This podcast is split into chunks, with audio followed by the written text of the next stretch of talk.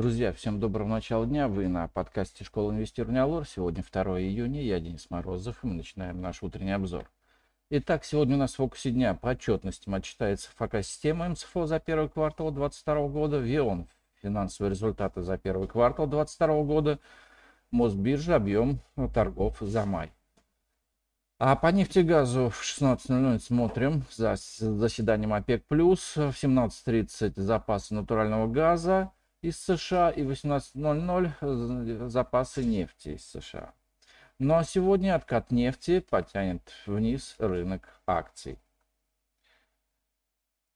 Российский рынок акций вырос вчера на 0,8%, в основном благодаря неожиданно взлетевшим на 3,1% акциям Сбербанка. Никаких серьезных причин для такой динамики Сбера не было. В отсутствие день на рынке драйвером роста бумаги стало ожидание оживления банковского бизнеса на неизбежном снижении ключевой ставки Банка России 10 июня. А для этого у регулятора есть все основания. Резкое замедление роста цен в совокупности с крепким рублем.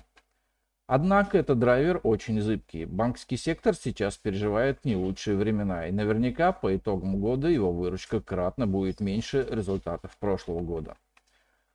А сегодня все внимание будет приковано к нефти. А пройдет плановая министерская встреча участников ОПЕК+, на которой будет обсуждаться вопрос добычи.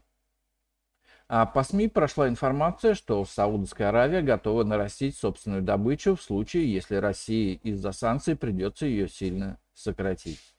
И это и стало причиной отката нефти от сильного сопротивления 120 долларов за баррель. А сейчас технической поддержкой для нефти выступает район 112 долларов, а в случае его пробития котировки могут откатиться в район 105 долларов за баррель. А сегодня с утра нефть стоит чуть менее 115 долларов. С учетом того, что акции нефтяных компаний не росли даже при нефти выше 120 долларов, сегодняшние цены вполне могут придать нисходящий импульс на открытие торгов всему рынку. Но в целом ситуация не изменится. Рынок по-прежнему остается в безыдейном боковике с размытыми границами 2200-2500 пунктов по индексу Мосбиржи. А пока нет причин для выхода из этого боковика. А многое для рынка акций будет зависеть от динамики рубля, которая краткосрочно малопредсказуема и полностью зависит от объемов продаж валютной выручки.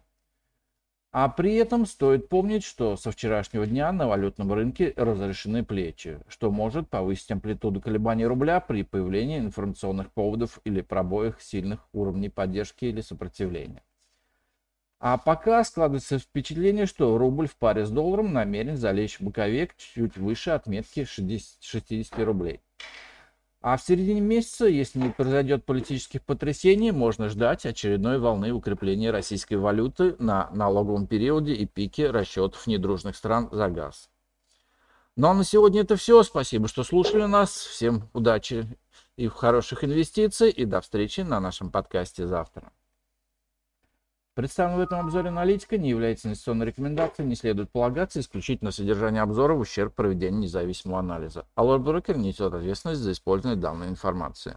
Брокерские услуги предоставляются у Allure Plus на основании лицензии 077 04 827 103 0 выданной ФСФР России.